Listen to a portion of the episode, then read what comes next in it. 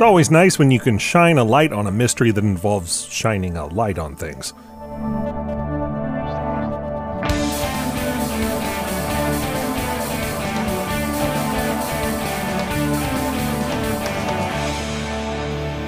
It's time for Cool, Weird, Awesome, where sometimes the past has a surprise or two for us.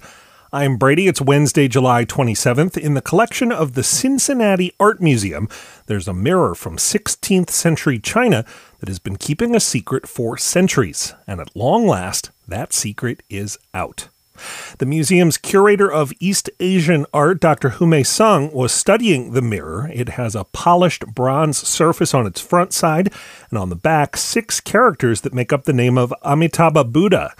Now, if you use this mirror the way that most of us use mirrors, it will show you your reflection. Given that it's hundreds of years old, that's still pretty impressive, but not really out of the ordinary.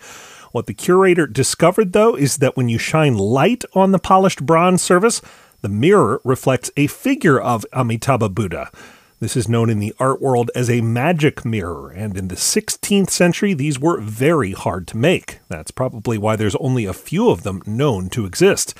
Now we can add one more, and the Cincinnati Art Museum is putting its find on display because when a mirror's secret gets out after being hidden for all those centuries, it's definitely that mirror's time to shine. You can learn more about this magic mirror at coolweirdawesome.com. And coming up, we've got an art app that's pretty magical. That's after this.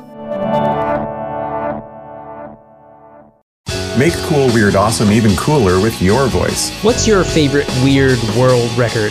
The strangest statue you've ever seen? The fun fact that nobody knows but everybody should? Send us a voice message on the Anchor app. Or try a voice tweet. Or call our listener line at 603 717 4653.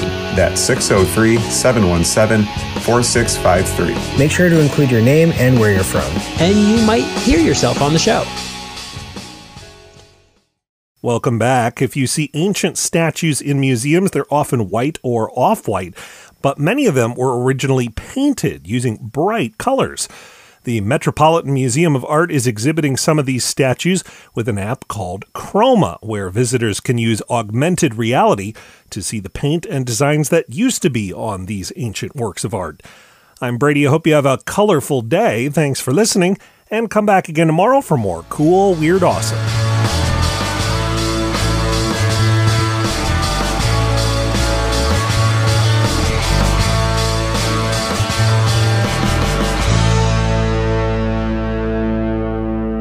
Another helpful Brady Carlson project.